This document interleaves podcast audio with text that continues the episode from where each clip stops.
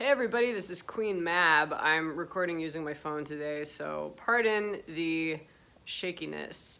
And today I would like to talk to you about editing a solo show.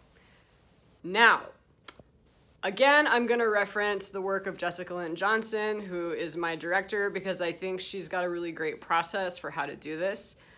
During the writing portion of the show, she recommends just writing and writing and writing and writing and not censoring anything, and then taking everything and putting it together and doing a reading. So when I did my reading of Yes, No, Maybe So, I think it was like, I don't know, it was like an hour and a half long, something crazy like that, and the whole reading process was about two hours because after that there was Q&A and I took audience feedback. So that was the first step. And after that, I edited it down to be about 75 minutes. And so the first two performances of it were the 75 minute version. And I felt pretty good about that. However, there was no audience, so I wasn't holding for laughs or anything like that. So for Hollywood Fringe, what I did was I changed a part that had been dialogue and I repurposed it as a song. But that didn't really cut anything out. And at Hollywood Fringe, when I had an audience and people were laughing and I had to hold for laughs or tears, just kidding, I don't hold for tears. Anyways, um, it took about 78 minutes. And I wasn't really happy with that. I, I felt like it was too long.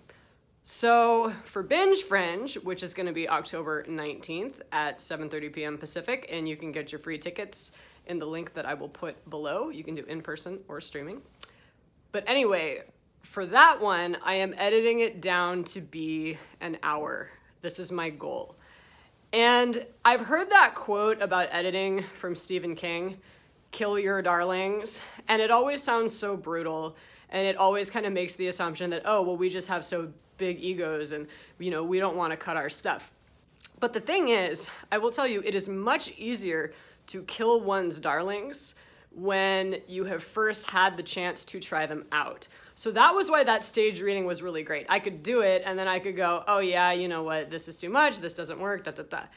And now that I've had the chance to do the 75 minute version a few times, I can really see that, first of all, it needs to be shorter for my own sanity. That makes it much easier to kill your darlings. But second of all, there are some bits in there that just aren't really necessary to the story. And it's much easier to find those now that I have performed it. So anyway, this is what my process is, looking like. I'm actually feeling really excited about the edits that I've made. I think it's gonna make the show a lot shorter and easier to pay attention to and follow. The thing I'm not looking forward to is having to do some re-memorization, but that's what I'm gonna talk about next time.